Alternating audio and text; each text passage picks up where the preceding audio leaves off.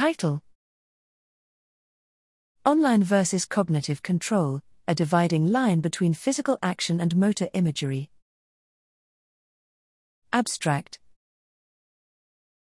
Motor imagery has long been characterized as the internal experience of the silent unfolding of motor processes, known as the functional equivalence view.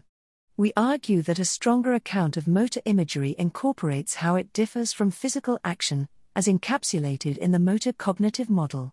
The motor cognitive model argues that in lieu of online control, motor imagery is elaborated using cognitive processes relying on executive resources.